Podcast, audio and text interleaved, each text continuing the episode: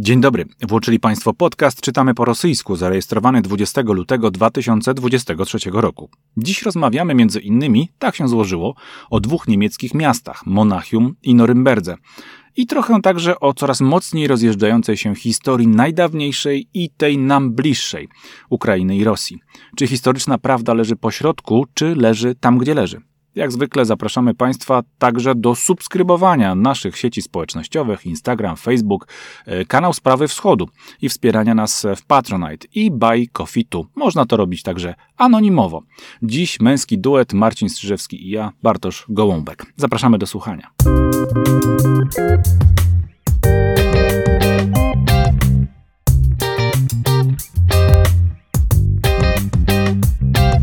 Niskie ukłony dla Państwa. Cześć Marcinie. Witam redaktora Marcina Strzyżewskiego. Dzień dobry, dzień dobry Państwu. Drodzy nasi słuchacze, pozwólcie i Ty Marcinie pozwól, mm, że mm, kilka takich refleksji, refleksji ogólnych, bo wydarzenia historyczne dzieją się na naszych oczach. Nagrywamy 20 lutego 2023 roku.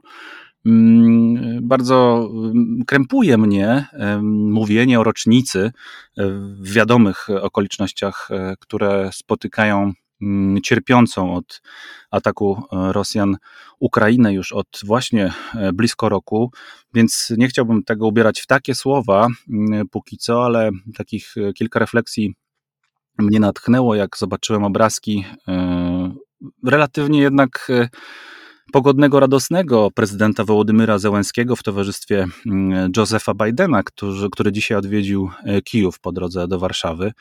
E, zamieniając właściwie wizytę w Warszawie, w pewnym sensie oczywiście, na wizytę mm, w Kijowie. To w sensie symboliczno-politycznym na pewno tak będzie wyglądało w przyszłości, mm, bo ta wojna przecież się przez to nie zakończy, ale na pewno sygnały e, zostały bardzo wyraźnie wysłane. Rok minie w tym tygodniu od e, tych pierwszych rakiet, które właśnie na Kijów e, między innymi poleciały. Przecież e, mamy w pamięci obrazki na telegramach, w Twitterze i wszędzie indziej z Hostomela i z innych miejsc. Przerażające obrazki i taką niewiedzę, więc takich tych kilka podsumowujących dwóch, z mojej perspektywy przynajmniej, chciałbym Marcina oczywiście o to też poprosić, w dwóch słowach zapewne, bo jak zwykle zajmiemy się rosyjskimi tekstami za moment. Pierwsza taka pesymistyczna, dwie pierwsze takie pesymistyczne, mroczne i smutne spostrzeżenia, dwa takie bym powiedział. Pierwsze z nich to jest to, że nie udało się w roku ubiegłym i jeszcze wcześniej w ogóle e, zatrzymać e, pochód Rosji w kierunku wojny.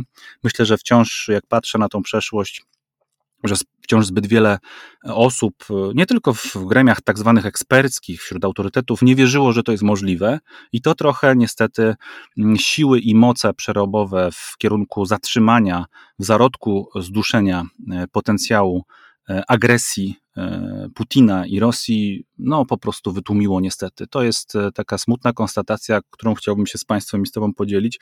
Wydaje mi się, że być może, nie jestem tego pewien, to jasne, udałoby się przy większym wysiłku w ogóle nie doprowadzić do tej eskalacji. Wiemy obaj, nie tylko my, przecież nasi słuchacze doskonale wiedzą, że wojna trwa dużo dłużej niż e, ten niemalże rok, ale mm, mimo to mm, jakieś prace mogły być może zostać bardziej precyzyjnie wykonane, żeby do tej eskalacji właśnie, do tych e, śmierci kolejnych nie doszło. To jest taka pierwsza pesymistyczna wizja.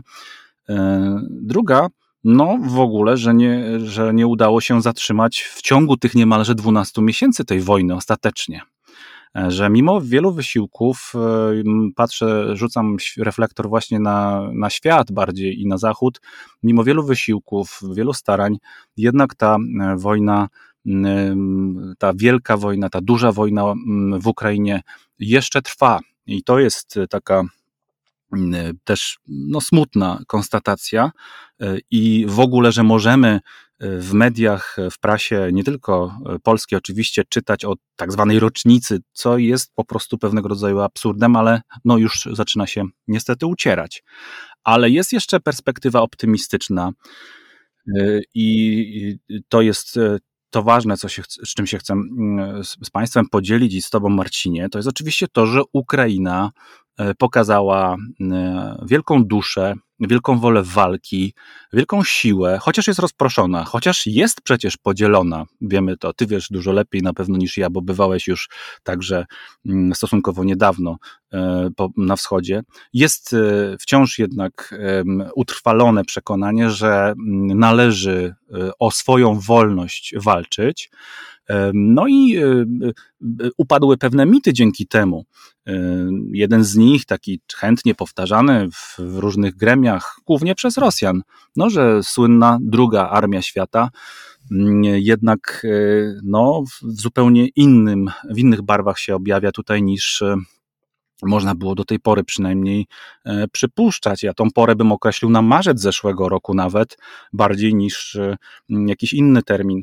No a dzisiaj właśnie po niemal e, roku od tych złowieszczych, złowrogich, fatalnych wydarzeń prezydent USA spaceruje oczywiście demonstracyjnie razem z prezydentem Zełenskim, który pamiętam to bardzo dobrze i zapamiętam to na pewno do końca życia, który, e, pyta, który w zasadzie, którego pytano o to, czy e, pomóc mu w ewakuacji z ostrzeliwanego Kijowa, powiedział, że nie potrzebuje przecież taksówki, tylko broni. I można byłoby to każdego dnia, i zresztą tak się dzieje, powtarzać. Broń E, i każda inna forma pomocy, bo to jest, drodzy Państwo, nasza wojna. Nie, dla mnie to nie ulega wątpliwości. Jakbyśmy nie chcieli obracać tej monety, w którą stronę byśmy jej nie przekładali, wyjdzie zawsze to samo. Powstrzymanie tej wojny e, jest oczywiście w naszym interesie, zamknięcie jej, a e, zawsze trzeba przypominać, kto, kto ją wywołał, kto ją rozpoczął. Marcinie, no od tych słów chciałem rozpocząć, żeby trochę jakby nadać też sensu mm, i zaktualizować to, co mm, robimy, bo akurat tak się złożyło 20 lutego. Mm, się spotykamy, to jest poniedziałek wieczór. Tak, to jest w ogóle, proszę Państwa, bardzo takie niespodziewane wydarzenie, bo no ja to już dzisiaj mówiłem, ale to warto powtórzyć. Myślę, poranek przywitałem informacjami o tym, że w Kijowie coś się dzieje, że jakaś duża delegacja, że ulice pozamykane ale nie przywiązałem do tego wagi, bo tam co chwilę jest jakaś duża delegacja, więc a y, wizyta prezydenta Bidena w Polsce co prawda była zapowiadana i nawet pojawiały się spekulacje, że on może się pojawić gdzieś na przykład w Lwowie, e, ale jego pojawienie się w Kijowie to jest mm, bardzo mocna kropka nad bardzo wyraźnym i, bo to nie jest jeden taki gest ze strony szeroko pojętego Zachodu w ostatnich dniach, to jest pewnego rodzaju tak jak właśnie mówię, kropka, podkreślenie, zwieńczenie całego szeregu wypowiedzi. Mieliśmy monachijską konferencję do spraw bezpieczeństwa, podczas której padło wiele wypowiedzi ze strony takich ludzi jak Jens Stoltenberg, jak Emmanuel Macron, jak Annalena Baerbock, niemiecka minister spraw zagranicznych. I oni wszyscy mówią bardzo podobne rzeczy, że gdzieś tam potrzebujemy pokoju, że do tego wszyscy dążymy, ale że drogą do pokoju jest y, zwycięstwo wojskowe, militarne nad Rosją.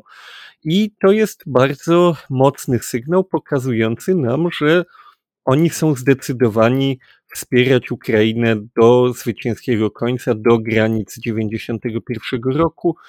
I wydaje się, że ta wizyta Bidena z obietnicą półmiliardowego pakietu pomocy w y, amunicji to tak naprawdę nie jest nic y, szczególnie wyjątkowego. Sama ta konkretna deklaracja, bo takich pakietów y, było już po drodze wiele i te informacje o tym, że to właśnie ta amunicja ma być kluczowa w najbliższych dniach, to, to nie jest nic nowego, ale sama symbolika tego, że ten człowiek tam się pojawił, Wymagało to podobno, są takie różne doniesienia, wymagało to pewnych konsultacji ze stroną rosyjską, pewnej, nazwijmy to podejrzewam, można wręcz powiedzieć, groźby, że e, w tym czasie strona rosyjska nie powinna niczego kombinować, bo może się to skończyć po prostu eskalacją konfliktu na sposób, którego żadna ze stron nie chce. Mm, tak czy inaczej, no, są to bardzo mocne sygnały pokazujące bardzo pozytywne rzeczy, bo tak jak mówisz, to niestety jest nasza wojna w tym sensie, że konsekwencje porażki w tej wojnie poniesiemy także między innymi e, my tutaj w Polsce i w tym przede wszystkim wymiarze to jest nasza wojna, a jeszcze w drugim też istotnym mm, trudno nawet powiedzieć, czy nieistotniejszym, w tym sensie jest to nasza wojna, że każda wojna jest nasza, bo gdziekolwiek pokój nie zostanie zagrożony, e, gdziekolwiek ktoś nie cierpi, no to jest po prostu sprawa całej ludzkości, bo jak to mówił klasyk, e, człowiek nie jest samotną wyspą, więc nie pytaj komu bije dzwon i warto po prostu jeszcze raz wrócić do tego cytatu, od którego Hemingway zaczął swoją sławną powieść, bo no coś w tym po prostu jest. Tak to wygląda, że gdzieby się nie działy takie rzeczy, to one dotyczą zwyczajnie nas wszystkich. Zdecydowanie y, się tu w tej sprawie zgadzam z Tobą i mm, podtrzymujemy mm, nasze patrzenie, wspólne patrzenie na tą sytuację. Oby mm, te wszystkie słowa i symbole przyniosły wreszcie tak bardzo wyczekiwany przez Ukrainę i przez mieszkańców Ukrainy, nie Ukrainy, bo jak mówię Ukraina, nawet to tak sobie myślę, przecież to jest też takie no oczywiście wskazanie, o, o, co chodzi, wszyscy wiedzą i o kogo chodzi, ale właśnie bardziej zależałoby mi, żeby powiedzieć o kogo chodzi, o Ukrainki, Ukraińców, ukraińskie dzieci, i nie tylko ukraińskie, mm, ukraińskich obywateli wyłącznie, tylko tych, którzy właśnie z Ukrainy, z gościnności Ukrainy, z piękna Ukrainy, z możliwości, które Ukraina daje, może dawać, wierzę w to, że tak będzie, chcieli korzystać i będą chcieli korzystać. Oby tak było. Dzisiaj ja y, już wchodząc na nasze takie, powiedzielibyśmy, tradycyjne tory, chciałbym mówić o mm, dwóch niemieckich miastach, Oczywiście w przenośni o dwóch niemieckich miastach, bo wiadomo, że będziemy mówić y, o nich w perspektywie e, wschodu, a konkretnie Rosji, ale nie tylko Rosji. Już zasygnalizowałeś y, to, Mm, co było ważne w ubiegłym tygodniu. Chciałbym się od tego właśnie, od tego rozpocząć, czyli konferencja monachijska, słynna mm, z wielu względów już i przynosząca pewnego rodzaju mm, nowe patrzenie na wiele spraw. Na pewno od 2007 roku na Władimira Putina patrzy się e, trochę inaczej, bo on właśnie na tak zwanej konferencji, nie tak zwanej, ale po prostu na konferencji bezpieczeństwa w Monachium e, zainicjował w zasadzie zasadzie, jakby niektórzy historycy powiedzieli, tą wo wojnę z Zachodem symbolicznie, a później w dużej mierze realnie. E, to jego słynne przemówienie właśnie tam wybrzmiało, nieformalne. Pamiętam to bardzo dobrze. On właśnie e, schował się za takim nieformalnym, niejako mm, e, rozwiązaniem, jakim jest to forum, bo faktycznie to jest takie miejsce, gdzie pojawiają się najważniejsi politycy którzy decydują albo mają wpływ na bezpieczeństwo na świecie i w Europie, mm, mówiąc bardziej mm, tutaj lokalnie, y, ale nie są to y, często spotkania takie mm, niezwykle ściśle sformalizowane, ale dają możliwość właśnie takiego wytchnienia i rozstrzygnięcia spraw, które no już jakiś czas są bolączką. No, w tym konkretnym przypadku, na tym, na tym spotkaniu monachijskim, na przykład, jak Państwo być może, którzy lepiej się, mm, y, bardziej się tą kwestią interesowali, to wiedzą doskonale, że spotkali się przywódcy Armenii i Azerbejdżanu przy tej okazji. To jest też taka, taka wierzę w to też głęboko, jedna z lepszych możliwości, żeby drogę do pokoju tam też w regionie wypracować. No ale wracając do Monachium, 17-19 lutego to ubiegły tydzień. Dziesiątki przywódców państw, politycy, wojskowi, dyplomaci, eksperci spotykają się. Bawarski dwór, Bayerischer Hof gości ich, ale też inne miejsca właśnie Bawarii. E, ta obecna konferencja to jest e, premierowe wydarzenie dla jej nowego przewodniczącego, dla przewodniczącego organizacji, która sprawuje pieczę nad tym wydarzeniem. Christoph e, Heusgen otworzył ją, to jest były doradca byłej kanclerz Niemiec Angeli Merkel mm, i były szef misji Niemiec przy ONZ, teraz prowadzi te sprawy. No i oczywiście wojna mm, w Ukrainie to był główny temat, można by rzec, z tegorocznego wydarzenia w Monachium. Na wideo łączu, przypomnę to Państwu, mm, był obecny także prezydent Ukrainy Wołodymyr Zełański. Mm, to jasne. Mm, przypominam też Państwu, że przecież e, stosunkowo niedawno prezydent Ukrainy wybrał się na taki, na taki objazd, oblot europejski. Po raz pierwszy w, tak, w takim wymiarze opuścił Ukrainę w ogóle od momentu tej eskalacji. Podobnie jak w 2022 roku, forum oczywiście nie wzięła E, oficjalnie w żaden sposób delegacja rosyjska rządowa. E, ja myślę, myślę, że jakieś sygnały, jakieś próby komunikowania się z różnymi szczeblami Rosjan cały czas są organizowane. Zresztą ta dzisiejsza wizyta Bidena i to, co mówiłeś i co mówiłeś rano i w ogóle co wiemy już o niej e, ze strony amerykańskiej choćby, czyli ten sygnał i próba porozumienia się w tej sprawie przynajmniej z Rosjanami istnieje. Zresztą nie tylko w tej sprawie się z Rosjanami Europa i świat porozumiewa, wiemy to doskonale. Ja w ubiegłym tygodniu przeglądałem różne materiały, na przykład Rosatom, organizacja związana z, z atomistyką rosyjską, ma pewien projekt, który kontynuuje z zachodnimi partnerami. Do Francji dostarczała sprzęt.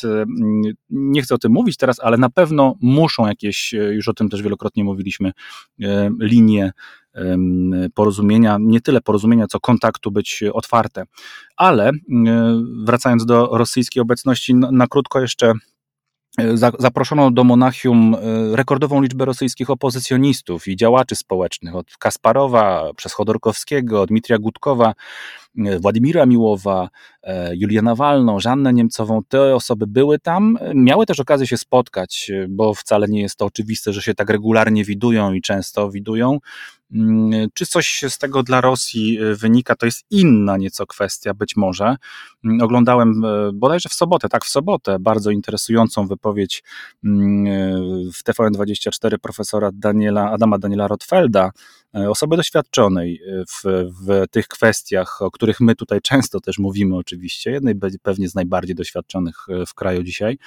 Mm, czyli w Polsce. Mm, I no, faktycznie podkreślił to, że ta opozycja i elita intelektualna jest mocno oderwana i nie ma pewnie przełożenia bezpośredniego na ten e, społeczny mm, głos, ale warto ją cały czas pewnie obserwować i słuchać, co mają do powiedzenia, bo wciąż to jest y, część Rosji, z którą ktoś chce rozmawiać, którą ktoś chce rozmawiać. Ale ja chcę skupić się na innym e, elemencie, bo mógłby umknąć nam wszystkim. Chodzi mi, drodzy Państwo, o Białoruś, e, bo bardzo sobie cenię Właśnie, to chcę bardzo wyraźnie podkreślić.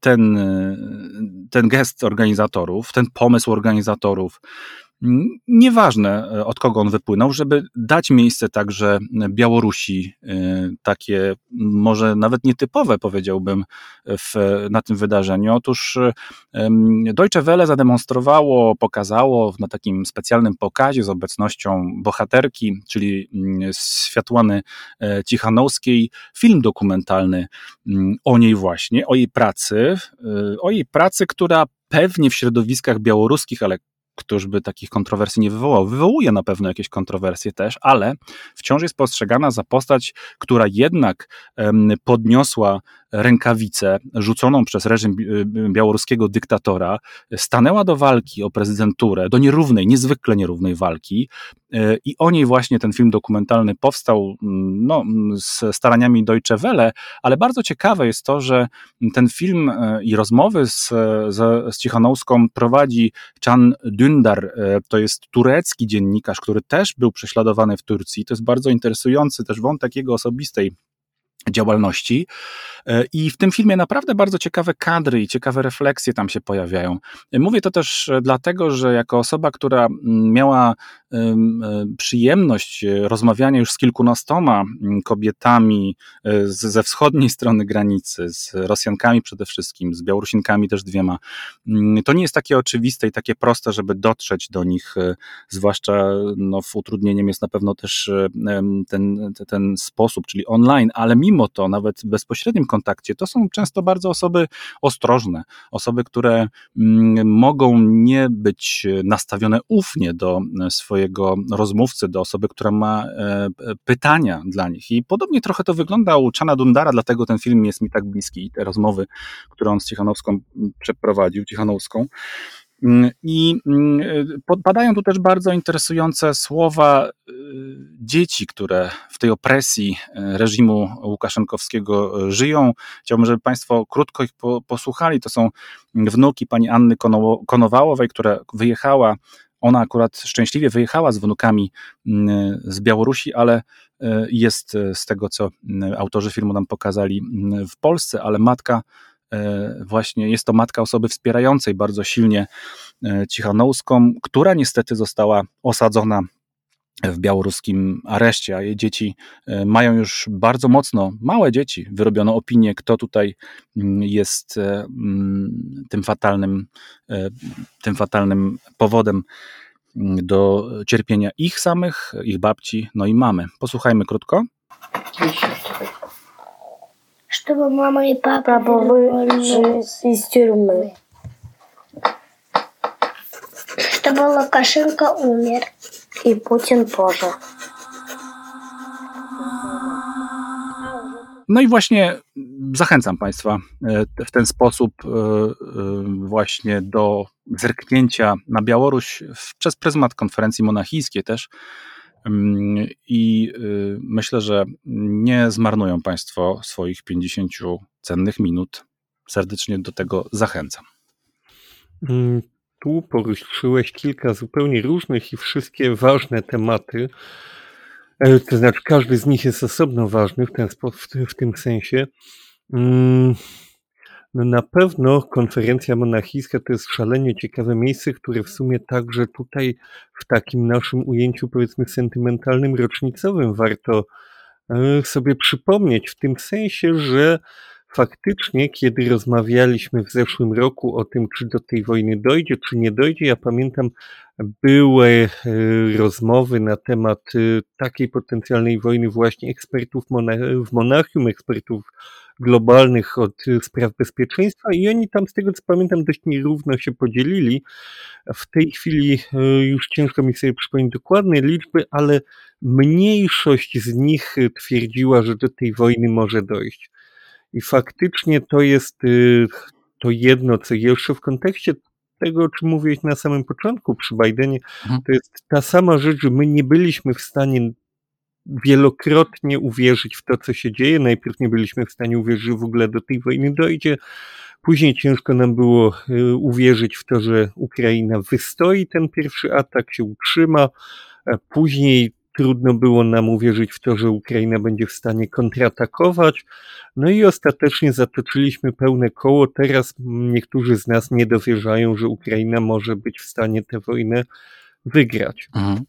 Zobaczymy. W tej chwili już jakby ciężko sobie, ciężko już w cokolwiek nie wierzyć po tylu momentach, kiedy ten nasz brak wiary się kończył.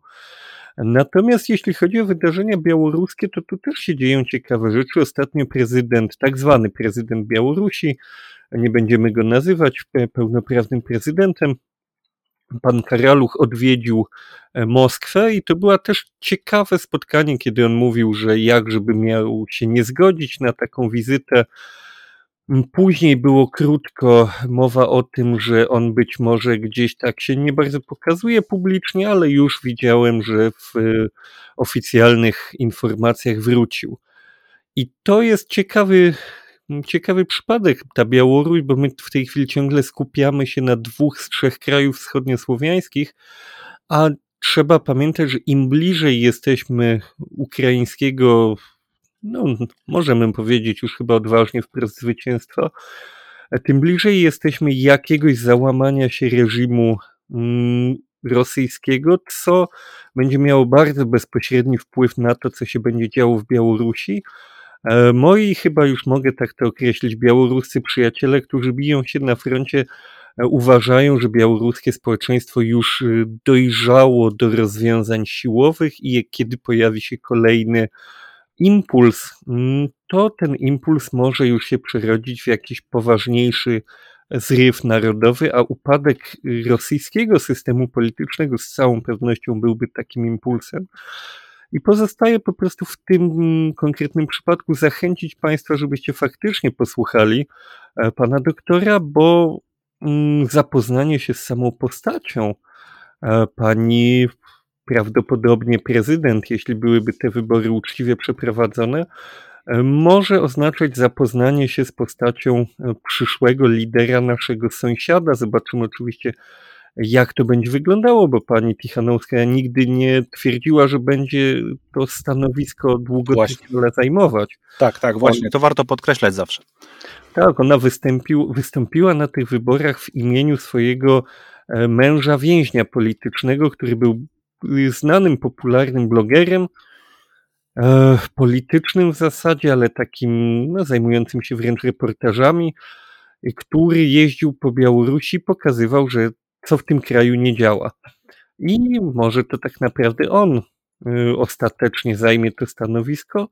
To są tematy bardzo mocno otwarte i warto y, już teraz, myślę, się tym interesować, żebyśmy rozumieli, co się dzieje, kiedy już się zacznie dziać, bo no, jesteśmy coraz bliżej. Mhm.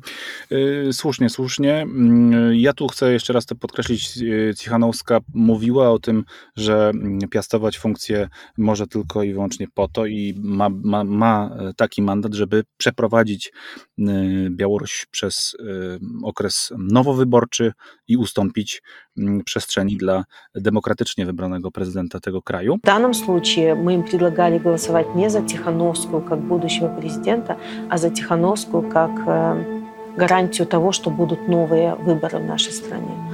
Nie wiem, jakby to się dzisiaj miało toczyć. Oczywiście na razie czekamy na zmianę, ale to są jej słowa także podkreślane w tym filmie. Mało tego, idąc w sukurs Twojej wypowiedzi, chciałbym zacytować ją samą która e, wypracowała już pewien model też obecności w takiej specyficznej dyplomacji, którą uprawia oczywiście w imieniu Białorusi.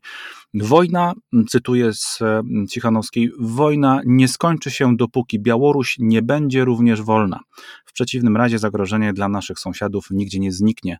E, to warto cały czas mieć na uwadze i cieszę się, że też e, powołałeś się na opinię, mm, na pewno nie bezpodstawną swoich y, białoruskich przyjaciół. Bardzo miło to zabrzmiało. Walczących, podkreślmy teraz jeszcze na froncie przeciwko mm, rosyjskiemu najeźdźcy, na froncie ukraińskiej e, wojny. E, drodzy Państwo, zapraszam jeszcze pokrótce do jeszcze jednego niemieckiego miasta, ale tym razem przez Rosję tam będziemy docierali, dokładnie rzecz biorąc przez Moskwę, Norymberga. Mm, w piątek, e, w ubiegły piątek w Moskwie odbył się taki pierwszy pokaz przedpremierowy filmu Mikołaja Libiediewa właśnie pod tym tytułem. Film wchodzi do szerokiej mm, dystrybucji na ekrany rosyjskich kin 23 lutego, bardzo nie, niebawem. No i oczywiście słusznie się Państwo na pewno już domyślili, że opowiadać, opowiada on o tak zwanych procesach norymberskich, e, w których w latach 45, 1945-1946 Związek Radziecki, Stany Zjednoczone Ameryki Północnej, Wielka Brytania i Francja sądziły nazistowskich e, zbrodniarzy, warto to przypomnieć. No i właśnie e, Rosjanie uważają, uwaga, że lekcje z Norymbergi są zapomniane już 75 lat później i ktoś próbuje napisać te lekcje na nowo właściwie. Mm, sięgnąłem do rosyjskiej gazety, mm, do takiego dodatku, który mm, zatytułowany jest już to e, Państwu mówią rodzina, czyli ojczyzna. To jest taki historyczny dodatek, można byłoby rzec, taki e, właśnie też o takim profilu rzecz jasna patriotycznym. Przypomnę, rosyjska gazeta to jest po prostu rządowy, rządowy organ. Y, a rząd rosyjski, czyli Kreml i rząd, y, wiemy y, w jaki sposób patrzy na przeszłość radziecką w ostatnich nawet nie latach, ale miesiącach. To się zintensyfikowało. Odwrócenie znaków, odwrócenie historii. No, oczywiście chodzi o to, żeby wyeksponować raz jeszcze przede wszystkim zbrodnie nazistów z jednej strony, Trybunał Narodów, bo tak o nim się też mówiło to jest e, pewien taki przyczynek do tego, żeby raz jeszcze trochę pokręcić w kotle manipulacji historią, pewnego rodzaju e, ekspozycji e, zła ze strony Niemiec i oczywiście nałożenie tego jak taką wycinankę na współczesność poprzez pryzmat tego, co dzieje się na froncie wojny, którą Rosja jakoby prowadziła do pewnego momentu, przynajmniej trochę teraz to chyba wyciszono z, niemie, z, nie, z niemieckimi oczywiście, tylko właśnie z ukraińskimi nazistami. Tutaj w rolę główną takiego bohatera, nie pierwszoplanowego na pewno wcielił się Sergiej Kempo i w tym wywiadzie daje niestety E, takie poczucie trochę bezsilności intelektualnej swojej. Nie wiem dlaczego, czy on to w ogóle autoryzował, czy też nie, ale po prostu zapytany przez redaktora gazety e, odpowiedział, że no w zasadzie średnio zorientowany był w tych procesach norymberskich, wiedział, że były, ale co, jak, kiedy to nie bardzo do tego e, doszedł y, i przygotowanie do tego filmu mu pomogło. Cieszymy się, że chociaż tyle. Tyle, że niestety rzeczywiście ta, ta, jego perspektywa niestety po latach szkolnych, bo to młody relatywnie aktor y, i aktualnie też no niestety będzie z całą pewnością, nie ma co tutaj co do tego żadnej wątpliwości z mojej strony zakrzywiona. A ja chcę jeszcze Państwu dodać, że mm, ta Norymberga to też jest taki specyficzny symbol, bo jest część Rosjan, e, nie tylko Rosjan rzecz jasna, którzy już e, wykreowali pewnego rodzaju przestrzeń internetową, e, która nosi nazwę Norymberga 2.0, Norymberga 2. I chodzi tutaj oczywiście o oskarżenie i postawienie przed sądem zbrodniarzy wojennych, tej właśnie wojny, która mm, obchodzi tą niechlubną oczywiście, ale jednak rocznicę. E, taka strona internetowa, do której opis, do której link e, podajemy Państwu w opisie, istnieje i tam e, mogą Państwo regularnie ją odwiedzając zobaczyć mm, z imienia i nazwiska kolejnych właśnie niechlubnych bohaterów rosyjskiej przestrzeni publicznej, różnych szczebli, naprawdę różnych szczebli na pewno różnie motywowanych też. Tutaj ta strona tego nie rozróżnia, po prostu pokazuje bardzo konkretne osoby z imionami i z nazwiskami, którzy chwalą e, zadania, e, które przed armią rosyjską postawił Władimir Putin, którzy chwalą e, zabijanie mm, Ukrainy w szerokim rozumieniu, a ja wrócę do tego, co mówiłem wcześniej, Ukrainek, Ukraińców i dzieci ukraińskich, mówmy też w ten sposób. E, I te osoby są właśnie na, tych prof, na, na, profilu Instagramowym, niewielkim, niewiele osób tam akurat nie widziałem, żeby aż tak dużo ich e, śledziło, ale mimo wszystko sygnalizuje Państwu obecność także takiego zjawiska. Mm, wydaje się, że oczywiście nie są to lokalni rosyjscy mm, jacyś mm, działacze, aktywiści, E, oni nie zastępują oczywiście pracy organów ścigania, ale uważają za konieczne wobec braku niezależnego sądu w Rosji zebranie i usystematyzowanie danych o osobach, które uniknęły odpowiedzialności za wspieranie wojny z agresją. Naprawdę szeroki wachlarz e, kilkudziesięciu postaci różnych naprawdę mm, zakresów odpowiedzialności, ale publicznych e, głównie i takich, które publiczne świadectwo swojego E, swojej agresji, swojej osobistej też agresji mm, no, dały. Więc ta Norymberga mm, no, świeci się. Niemieckie miasto wraca w filmie rosyjskim, ale też wraca w kontekście e, właśnie rosyjskiej współczesności politycznej.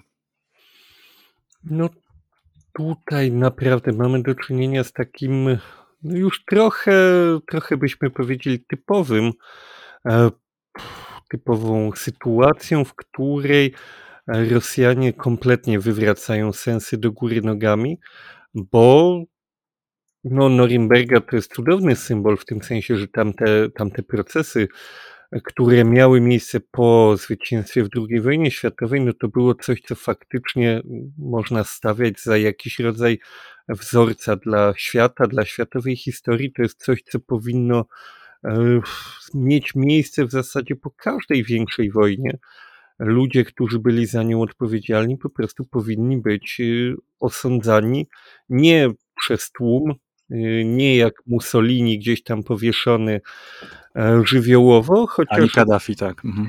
Tak, oczywiście. Kaddafi też jest dobrym przykładem.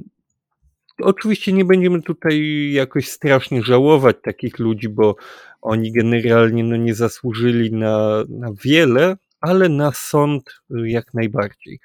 I no zdecydowanie trudno mi sobie wyobrazić lepsze zakończenie tej obecnej wojny, niż żeby się zakończyła powtórną Norymbergą, w której ideałem byłoby e, faktycznie, żeby trochę było zmian, w tym sensie, żeby ten główny zbrodniarz nie uciekł przed odpowiedzialnością przy użyciu broni ręcznej, tylko żeby on tam także się znalazł. No jednak, y, jednak jako osoba cywilizowana, choć czasem oczywiście e, gdzieś tam emocje przy tym wszystkim potrafią mnie ponieść, bo nie twierdzę, że nie, e, no to jednak uważam, że miejsce zbrodniarza jest y, nie na gałęzi, tylko w sądzie. Jeśli ten sąd uzna, jak w przypadku niektórych zbrodniarzy e, III Rzeszy, że dla nich y, jedynym wyjściem sensownym jest kara śmierci, no to prawdę mówiąc, mm, no to jest jakiś wyjątkowy wymiar kary. Osobiście uważam, że no, nie powinno się go w takich codziennych zbrodniach stosować. Niemniej jednak w przypadku ludzi, którzy organizują tego typu zbrodnie na taką skalę, zdecydowanie zostawiłbym to sądowi i nie, nie pozbywałbym się takiej opcji całkowicie z talerza, choć e, rozumiem, że jest to zdanie dość, e, można powiedzieć, kontrowersyjne i rozumiem wagę słów, które wypowiadam w tej chwili. No niemniej jednak, widząc konsekwencje tych decyzji, które podjęło E, putinowskie kierownictwo, że takich nazwiemy, no, mogę z pełną świadomością te słowa jednak wypowiedzieć. Więc Norimberga jest wspaniałym symbolem, tylko że tutaj zastosowanym zupełnie e, na odwrót. Oczywiście Rosjanie próbują wmawiać, to znaczy nie Rosjanie, że wszyscy Rosjanie, rozumiemy to. E, ta putinowska część Rosji, ona jest dość spora, ale nie obejmuje wszystkich Rosjan. Lubię to podkreślać, bo osobiście uważam, że to ważne. Mm, oni w tej chwili po prostu próbują postawić się na dobrym miejscu w historii, wmawiając wszystkim dookoła, że ich przeciwnicy są w jakiś sposób powiązani z nazistami, ale jest to, no, rozumiemy, że dość y, naiwne i nieprawdziwe podejście do sytuacji, więc pozostaje tylko wzruszyć ramionami i pamiętać o tym, jak to wygląda realnie. Mhm. Marcinie, zanim oddamy przestrzeń dla Twoich tematów, ja chcę jeszcze raz to podkreślić, bo żeby Państwo e, źle nas nie zrozumieli, mnie przede wszystkim, e, nie chcę, żeby to zabrzmiało tak, że dyskutujemy o filmie, którego nie mieliśmy prawa, nie mieliśmy jak zobaczyć. Mówimy raczej o atmosferze, która wokół tego filmu została wytworzona, nawet zanim on jeszcze został wprowadzony na ekrany.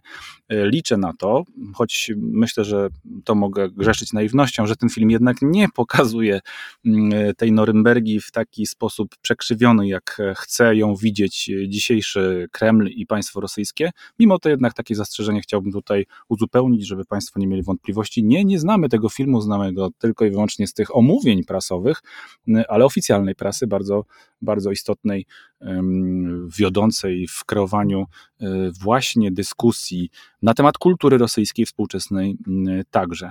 Dziękujemy Państwu za wszystkie wsparcia. Patronite, Buy Coffee tu właśnie nawet teraz sobie podglądnąłem na konto Spraw Wschodu. Panie Karolu, Panie Mikołaju, bardzo serdecznie dziękujemy za wpłaty.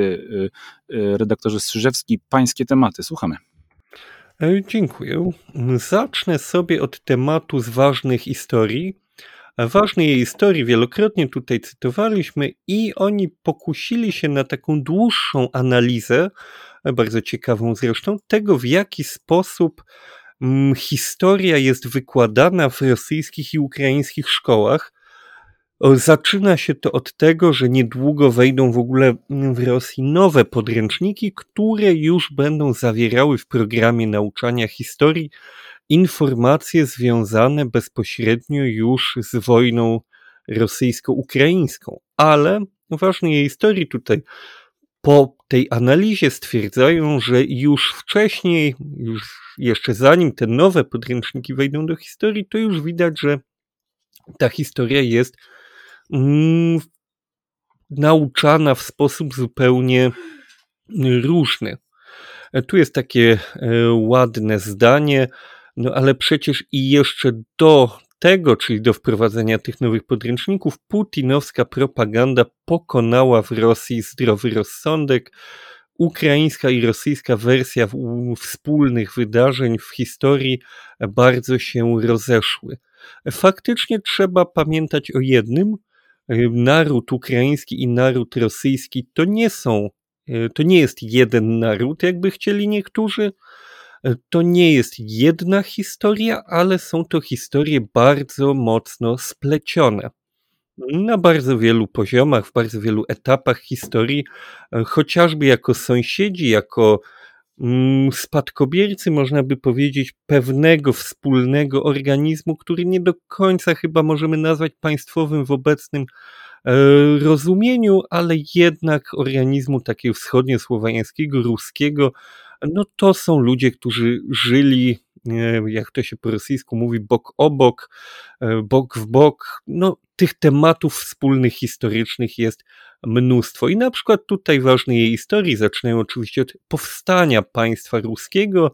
W Rosji zaczyna się ta historia od tego, że powstały mm, takie no, warunki do powstania państwowości w Nowogrodzie i stamtąd syn Ruryka ruszył do Kijowa, gdzie rządzili bracia Dir i Askold. A Ukraina z kolei zaczyna tę historię od tego, że Kijów założył legendarny kij, zresztą pomnik kija, tam, yy, tam było ich dwóch braci albo trzech braci i siostra. E, ich pomnik stoi na Majdanie w Kijowie, bardzo ładny zresztą, mm, że ten Kijów założył legendarny Askold, a po nim yy, przepraszam, legendarny Kij, a po nim rządzili Dir i Askold, którzy najechali Konstantynopol, zmusili cesarza do płacenia daniny, a potem Olek, syn Ruryka z północy przyszedł do Kijowa i podstępem zabił Askolda. Jeśli chodzi o dalsze wydarzenia, tutaj mamy podział dzielnicowy i Rosja twierdzi, że w XII wieku Kijów upadł przez najazdy koczowników, a na znaczeniu zyskało księstwo włodzimiersko-suzdalskie. I trochę bez takiego wyjaśnienia kontekstu stwierdzają, że Jurij Dolgoruki był trzy razy księciem kijowskim, a jego syn Andrzej Bogolubski zdobył Kijów, splądrował Kijów, splądrował go dość okrutnie zresztą. E, tak tutaj piszą, że mm, no, zrobił z nim rzeczy, których wcześniej z, mm, ludność ruska nie robiła z innymi miastami ruskimi, ale nie objął nad nim panowania, pokazując w ten sposób wyższość tego północnego księstwa i niechęć y, do kultywowania tych starych porządków, których w domyśle Kijów był, no powiedzmy, swojego rodzaju stolicą tego regionu. Ukraina o tych samych wydarzeniach pisze trochę inaczej w swoich podręcznikach, pisząc, że kraj rozpadł się ze względu na duży rozmiar i różnice etniczne, że księstwa zaczęły rządzić się e, po swojemu, ale inni władcy różni poza Kijowem walczyli intensywnie o możliwość zasiadania na tronie kijowskim, bo było to centrum przede wszystkim religijne, a po drugie region bardzo rozwinięty ekonomicznie, więc symbolicznie pozostający centrum tego miejsca. I jest tu też napisane, że Andrzej Bogolubski, syn Jurija, próbował zniszczyć Kijów, ale Kijów się po tym odbudował. W ogóle taka dygresja y, trzeba pamiętać o tym, że sposób, w jaki podręczniki do historii, takie szkolne, opowiadają o historii, no jest bardzo, bardzo uproszczony. W zasadzie to, co zazwyczaj w podręcznikach do historii brzmi jak ten książę na czele tylu tysięcy wojsk przyjechał tu i tu i zrobił to i to. W rzeczywistości, jakbyśmy chcieli faktycznie się tym zająć y, uczciwie, to trzeba by powiedzieć, że według tej kroniki, było ich tylu i zrobili to, ale ta kronika inna, która teoretycznie powinna o tym wspominać, o tym milczy, a jeszcze gdzieś indziej jest fragment, który wskazuje na to, że było tak, ale nie do końca, i z tego my wyciągamy wniosek, że mogło się wydarzyć to lub to.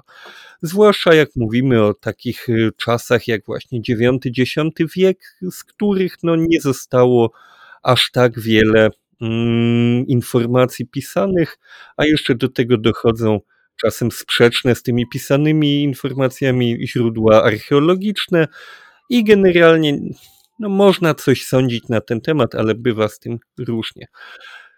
Teraz jest jeszcze jeden fragment, zresztą nie o wszystkich będę tu mówił, bo byśmy mm, nie starczyłoby nam czasu, ale ten fragment jest ciekawy. Fragment o powstaniu Chmielnickiego, o kozactwie, Rosjanie w podręcznikach pis, piszą, że Ukraińcy uciskani przez Polaków uciekali do Rosji, by zakładać tam e, takie osady, które później stały się miastami jak Charków czy Izium, tworzyli społeczności kozackie.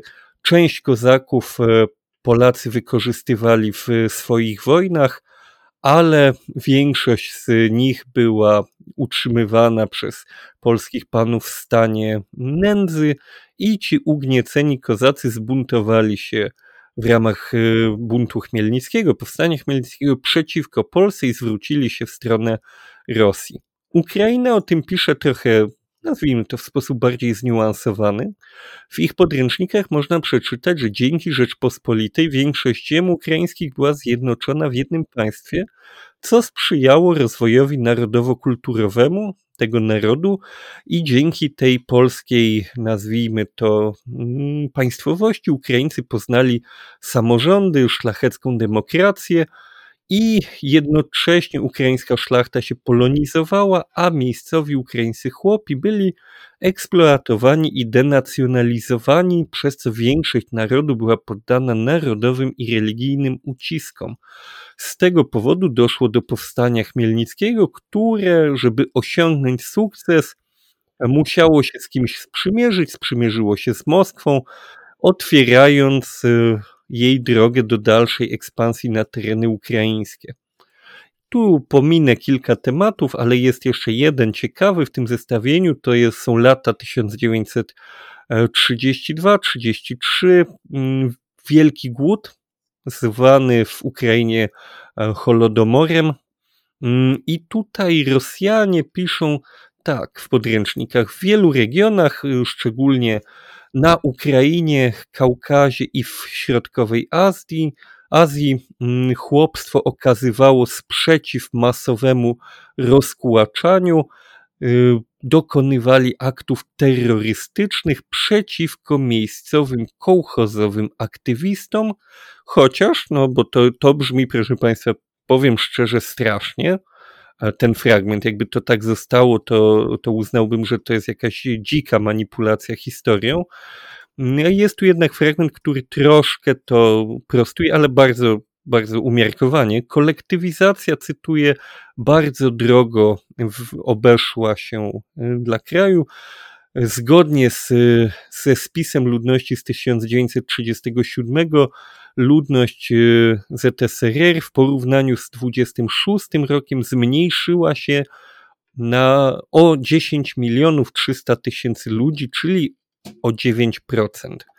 Czyli pokazują, że no coś tu się działo nie tak, natomiast pokazywanie procesu y, tak zwanego rozkłaczania i kolektywizacji, mówiąc o terrorystycznych aktach mm, chłopstwa przeciwko aktywistom kołchozowym, to jest, y, no to jest, proszę Państwa, coś, co mnie osobiście dość mocno szokuje.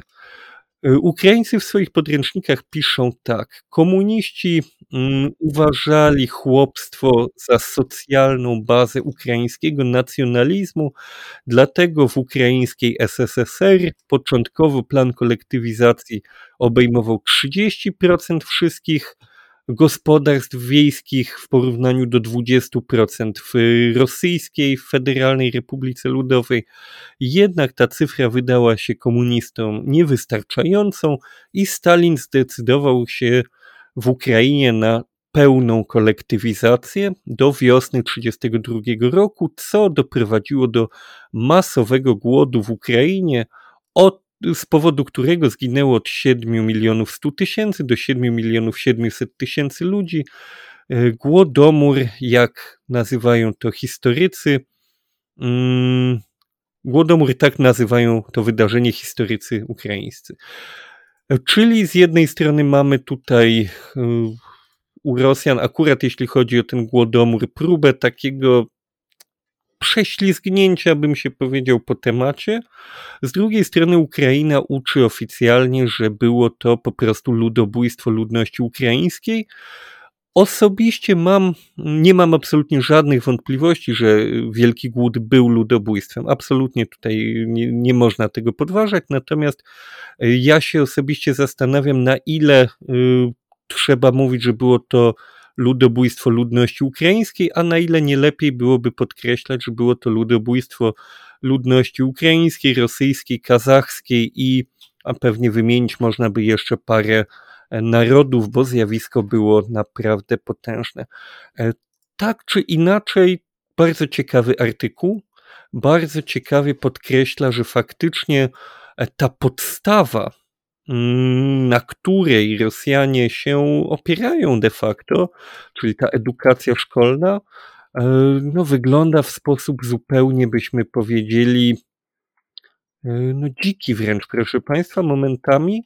Momentami to są szczegóły, ale momentami są to poważne e, rozbieżności, mm, które no, pokazują też nam, że trudno się dziwić, że Rosjanie, młodzi Rosjanie, ci, którzy wychowali się w tej Rosji, mieli do czynienia z tego typu wychowaniem, starsi Rosjanie oczywiście mieli do czynienia z wychowaniem radzieckim, gdzie też to nauczanie historii, no, nie, nie zawsze, jak to mówił pewien były polski premier, e, oszczędnie gospodarowano tam na tych lekcjach prawdą.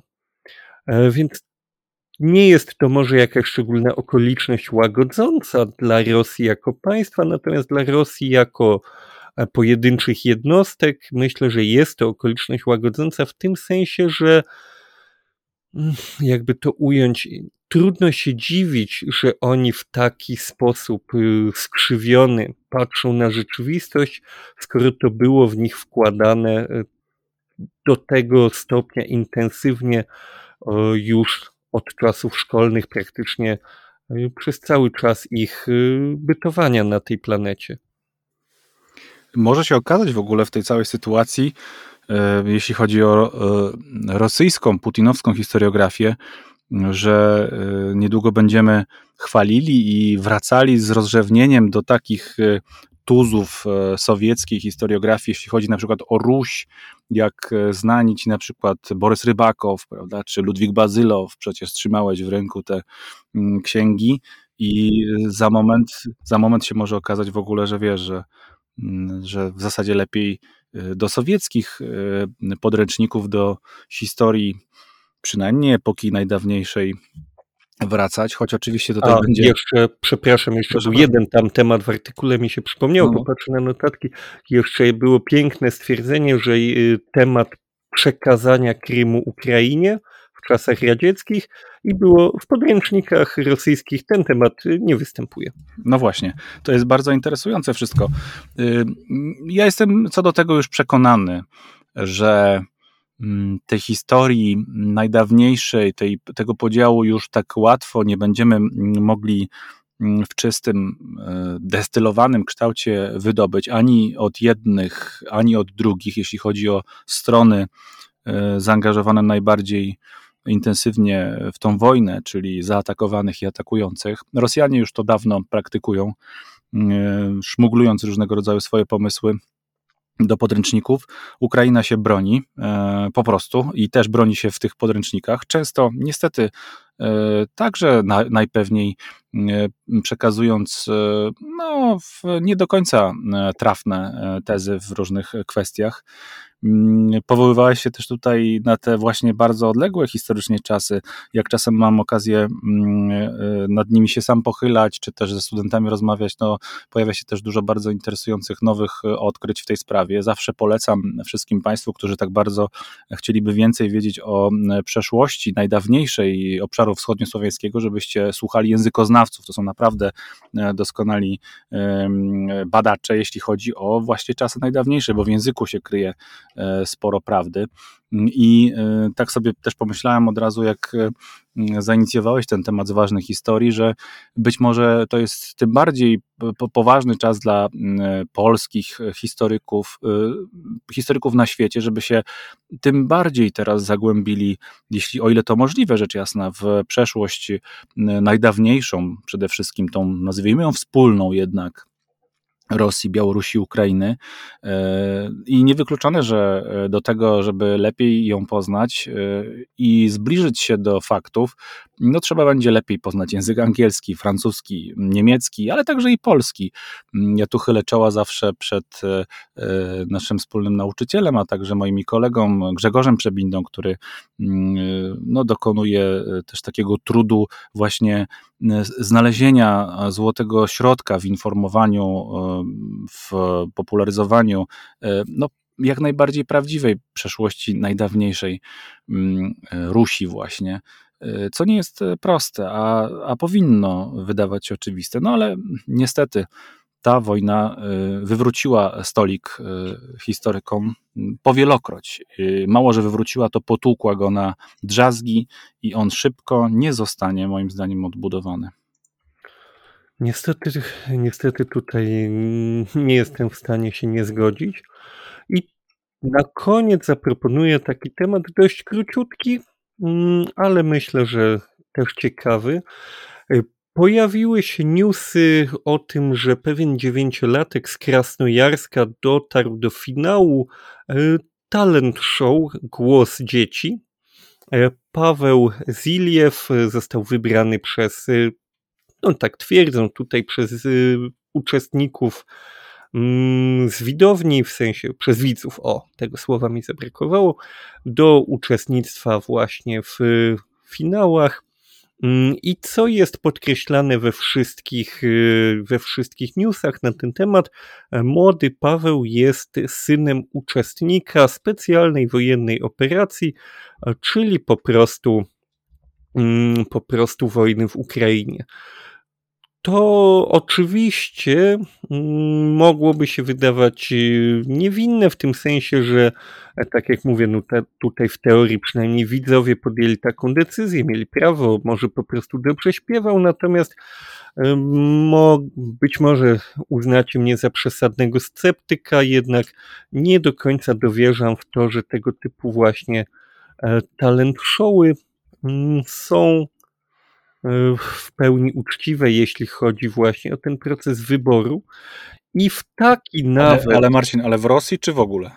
Nie, myślę, że w ogóle, że, w ogóle. Tutaj, że tutaj Rosja jest y, bardzo nowoczesna, współczesna i y, progresywna, jeśli mhm. chodzi o telewizję. Tak, no to jest. Y, no to jest show, to jest telewizja. Telewizja rządzi się swoimi prawami, tam przede wszystkim w tego typu show, zwłaszcza jeśli chodzi o dzieci, no to musi być tkliwa historyjka e, o tym, co takiego młodego człowieka spotkało, jaka była jego droga, żeby wszyscy tam się nim zachwycili.